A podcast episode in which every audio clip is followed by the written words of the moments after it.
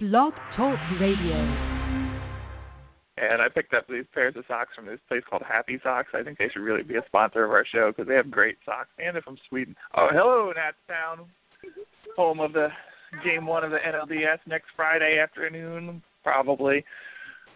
This is Nats Nightly, sponsored by FederalBaseball.com. I am Patrick Reddington. I have Dave Nichols and Doghouse from Federal Baseball on the line after the National 2-1 win over the Miami Marlins, 94 and 67 on the year after the win.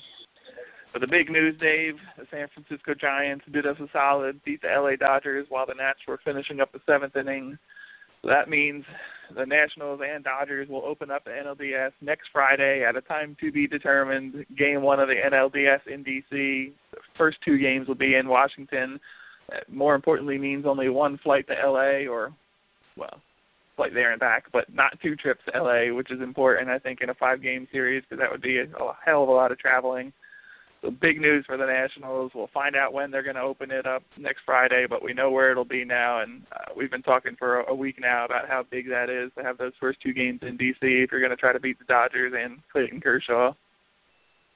Yeah, it's huge. Um, you know, it's uh, um, you know the the aesthetics of it is, is nice. You know, you get to open up at home.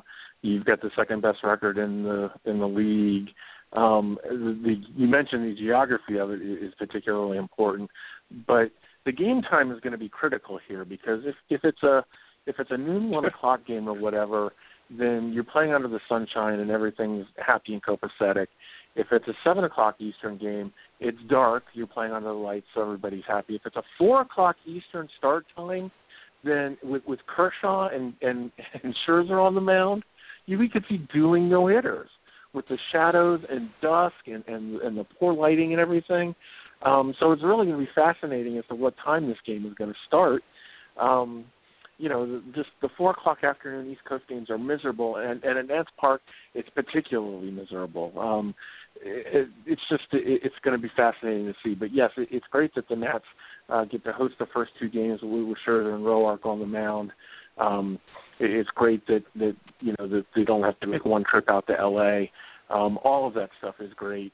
Um, it's just great that um, you know that that that you know baseball returns base playoff baseball returns back to Nats Park. I mean, um, this idea that they that they get they make the playoffs every other year.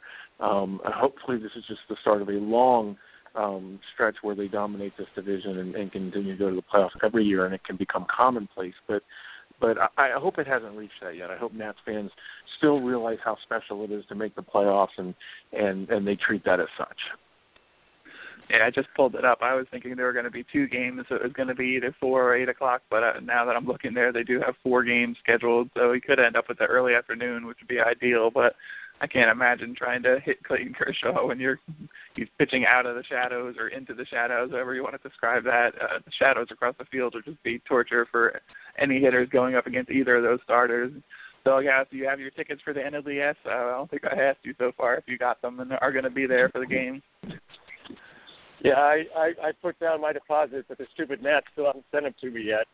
This time last year they'd already come. I, I'm gonna have to go harangue the UPS guy or something. Although I don't know, wait till the postseason starts. It's I'm all blasé about it now. Tell me when, when what do you think about and then I'll start paying attention. Do you think it's a nice for the uh, Nationals that are a little beat up at this point to have a layoff? We saw Jayson Werth out of the lineup today with back tightness. Daniel Murphy swinging the bat beforehand took some key, so uh, Bryce Harper will have some time to get in the cage and work. But this four days off hasn't always helped out teams. Uh, the four day layoff between the end of the season tomorrow and then Friday's game. Well, the, the days off certainly don't seem to have done Harper any good. I mean, he he managed to get a hit today instead of striking out embarrassingly four times. So that that's something. But given how uh, dinged up this this lineup is, up and down the roster, uh, I think having a little bit of extra time to rest and get treatment, and I'm making quotation marks with my fingers because I have no idea what that means. Uh, I, I hope this this will give us a little more time to get people into shape and and playing for batting in and out of the shadows. Dave, uh, I mentioned Jayson Werth left last night's game with back tightness. Neither he or uh, Dusty Baker seemed to make a big deal out of it, but unfortunately for Nats fans, that's a pattern that we all recognize at this point and assume the worst whenever something like this happens. They sat out of the game today. They said it was just out of an abundance of caution. Uh, 37 years old, back tightness this late in the season. Uh, forgive me for bringing the doom on this one, but I just I just worry about the way that things are going the last couple of weeks. Whenever you hear any sort of injury concerns, it starts to worry me at this point. Yeah, I don't think Dusty Baker has issued concerns about any of the injuries that had the Nats have had this year. So I don't know that I'd be taking Dusty's word on it on any injury update. Um, look, we know that that teams obfuscate and hide injury. Uh, we know that um, that very rarely when a team gives a an injury update that it is accurate or um, you know a a, a full uh, detailing of those injuries. So um, hopefully this is just the case of old man Werth getting an extra day off here at the end of the season. Um, I'm I'm going to choose to not read into anything more than it is, but um, but then again, we don't know. You know, uh, um, this this thing with with, with Murphy's buttocks. Um, you know, we were told this was a day-to-day thing. He pinch hit in a couple of games he didn't start, and now he's missed three weeks. So, um, you know, just all we have, all we can do is take it um, as as it's given to us. Uh, obviously, and, and Doghouse brought this up. Obviously, Harper uh, is still being bothered by his myriad injuries, and uh, he just, you know, he looked terrible today. Outside of that one hit that he got, um, he can't, you know, can't even square up a fastball. I mean, Wei Yin Chen um, was throwing 93 miles an hour fastballs past him today. So, um, yeah, the Nats are completely banged up.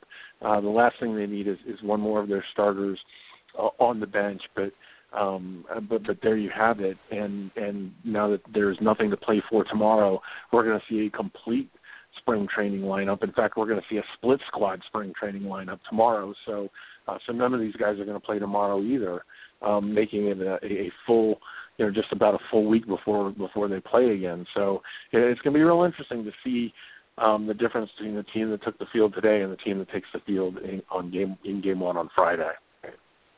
Nothing to play for. Max Scherzer is going for his 20th win. Doghouse. Oh, I'm sorry. Pitcher wins are dumb. Thank you. Mr. Offense, Doghouse, Trea Turner uh, out there leadoff single to start the game or start the bottom of the first inning at least. Uh, left him 27 for 62, a 435 average in the first half out of the game, a 338 average, 358 OBP as a leadoff hitter so far this season in 65 games. Uh, he scored a run on the single that Dave mentioned. Bryce Harper drove him in, homered in the fifth for the second run of the game, his 13th home run of the season. Uh, so he ends up scoring the only two runs the Nationals get in this two nothing win. I don't think you can overstate at this point the uh, the importance and the difference that he's made since they added him to this lineup. Uh, we've joked about Mike Rizzo calling him a, cha- a difference maker or speed being game changing, but he absolutely has changed the whole look of this Nationals lineup since he came up. Yeah, speed. The speed is game changing. So is the defense. So is the arm. Um, so is his sort of general baseball smarts. So is the contact ability, the strike zone knowledge, uh, the power. Let's see, what else do I have here? I mean, Turner's just remarkable. Yeah, I mean, you think about the expectations, or not necessarily so much the expectations, but the hopes we had for Michael Taylor, say last year and the beginning of this year. We say, okay, he's got some pop, he's fast, he seems like a good defender. If he could just put it together with the contact, he'd be fantastic. Now we basically have all we had ever hoped for from Michael A. Taylor and more in the form of Trea Turner. Plus, he can also play infield if you want him to, to sub for you in the in the middle. He's he's tremendous. You know, he, he's basically I was going to say poor man's Mike Trout. He's basically thin man's Mike Trout, I guess.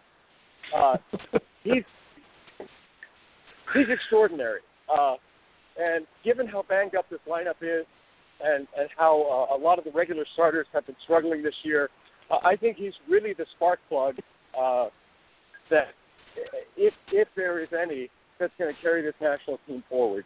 He's remarkable. He's a delight to watch as a fan, uh, and I, I hope to be able to enjoy that for many seasons to come. Dave, a, a small moment, but I think an important one, and what ends up a 2-1 win. Miguel Rojas walks to start the eighth inning. Uh, Shawn Kelley on the mound at that point. They bring on Rzepczynski to take over for him. Uh, Jeffrey Perez comes on to run for Rojas at first base, tries to steal with Christian Yelich at the plate, and Pedro Severino just flat out guns him down there. Uh, I just really liked what I saw from Pedro Severino today behind the plate. His arm he's got a couple strong throws off. Almost got another caught stealing there on a close play that they actually looked at, and the Nationals review uh, challenge was unsuccessful. But really impressing me what he's done here. I looked it up. It's a very small sample size, but Jose Lobaton one for 15 against left-handers so far this season. What are the chances? I hope they do it. Uh, you think uh, Pedro Severino starts behind the plate with Max Scherzer in Game One against Clayton Kershaw on Friday? Well, I think it's possible. I think I think the num- Lobaton's numbers against left-handers um, are what they are. I, I think that they they like uh, Severino's defense. Obviously, you know the the scouting reports on him say that he's got good footwork, he's got a good arm, and, and he blocks balls well. Um, I know that the pitchers love throwing to Lobaton. He's a, he's a great pitch framer. Um, he's got Lobaton's got a decent arm, but it's not the arm uh, of Severino.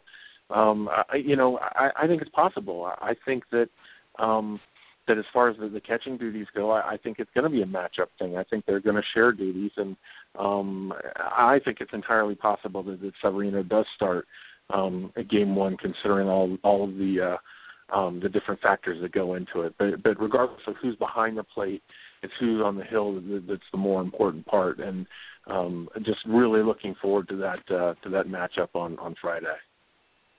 I will note Dusty Baker was asked if it's going to be a platoon uh, the other day, and his answer was simply maybe, and then just left it to the reporter who asked it hanging there until someone asked another question. So he's not giving away anything as to what he's going to do with the catching situation going forward with Wilson Ramos unavailable. But we haven't gotten this far without talking about the fact that Tanner Roark earned his 16th win today. Doghouse. Pitcher wins are dumb. Thank you. One and three in five September starts with a two seven nine ERA, one ninety six, two ninety nine, three twenty four line against in his last twenty nine innings pitched before today. Gave up three hits, three walks, one earned run in seven innings versus the Fish last time out. But uh, late Jose Fernandez, that's tough to say, outdueled him in that one. Uh, three scoreless on 64 today, four on 75, five on 86, leadoff walk in the sixth uh, scores on a two-out single, three hits, one earned run, 109 pitches in five and two-third, and he earns his 16th win of the season in the final start of the regular season for Tanner Roark. Uh, career high wins for him. Uh, really another solid outing there. He kind of slowed down a little bit at the end and gave up that walk that scored, but a solid night uh, day on the mound for Tanner Roark in the nation's capital. Certainly, and and as dumb as pitcher wins are, I, I think it's a it's a great milestone for Roark as uh, you know, just as an individual, as a player, I, I think it's great for him to have that to be able to point to his career and say, yeah, I, I I won 16 games one season. You know, maybe we'll see if he'll win 20 games some season eventually. I, I think it's not entirely out of the question. But uh, again, I got to come back to, you know, I I've said this with Scherzer a couple of times. What was he doing, staying out in the sixth inning so long? I know Roark is your horse, but come on, man, what are you saving the bullpen for? You got like 20 guys out there uh, this is not a must-win game. Um, the the Giants were were well ahead at that point. Why are you you you pushing your your starters who you need to be fresh and relaxed and most of all not hurt so hard at the end of the season like this? Um, yeah, I, I'm I'm not saying baby him, but but really, was was it that critical that he needed to stay in that long in the sixth? I know it's Dusty. I know this is Monday morning quarterbacking to a large extent, but come on, man. We we got him his 16th win. Uh, we we don't need to leave him out there to maybe fall out of that win or overextend himself and get the dead arm or or, or the Jake leg or who knows whatever all. So you're you're going to be pissed when Scherzer. You're going to be pissed when Scherzer pitches a complete game tomorrow. Darn right. Speaking of uh, decisions that had me wondering, Dave, we were joking, uh, going back and forth on text with Doghouse and our friend DC guy uh, during the game about bringing Mark Melancon out for a four-out save today. Uh, joking that he was a rental, so they're just going to beat him into the ground before they're finished with him, uh, assuming he leaves by a free agency and doesn't come back to the nation's capital. But he gets the job done, earns his 46th save of the season, uh, 16th with the Nationals, uh, if I remember correctly. But uh, nice night by the bullpen out there. One hit between Treinen, Kelley, uh, Rzepczynski, and Melancon on the night. Uh, three Ks between them, and they hold the Marlins off the board, get the save, and lock down the 94th win of the season. Are you surprised at how they were using uh, Melancon there for the four-out save? Uh, yeah, I, I think it's kind of silly. You know, if you have the idea that he can pitch a four-out save, great. One data point in game 161 shouldn't shouldn't logically give you any more confidence in him doing that than not. Um, but I think today it was telling that we saw how how Dusty plans on managing his bullpen uh, in the playoffs, the way that the way that he used Treinen and Rzepczynski and Kelley. This is your A bullpen, and and he used it today as such. I mean, he he managed this game as if it were the first game of the playoffs. So I think that is an indication of how he's going to use them. I just think it's silly that in game 161 that you would that you would risk uh, sending your closer out there to do anything other than what he normally do, has done in his previous 60 appearances in the season. That's going to be it for today. 94 and 67 after the win. Nats Nightly sponsored by FederalBaseball.com. We have a 3:05 start tomorrow. Max Scherzer versus Tom Koehler in the regular season finale. And we'll all wait until Friday night, figure out when that game is, maybe during the day for Game One of the NLDS talk to you guys after tomorrow's game. Maybe do a season wrap up after that. Go Nats.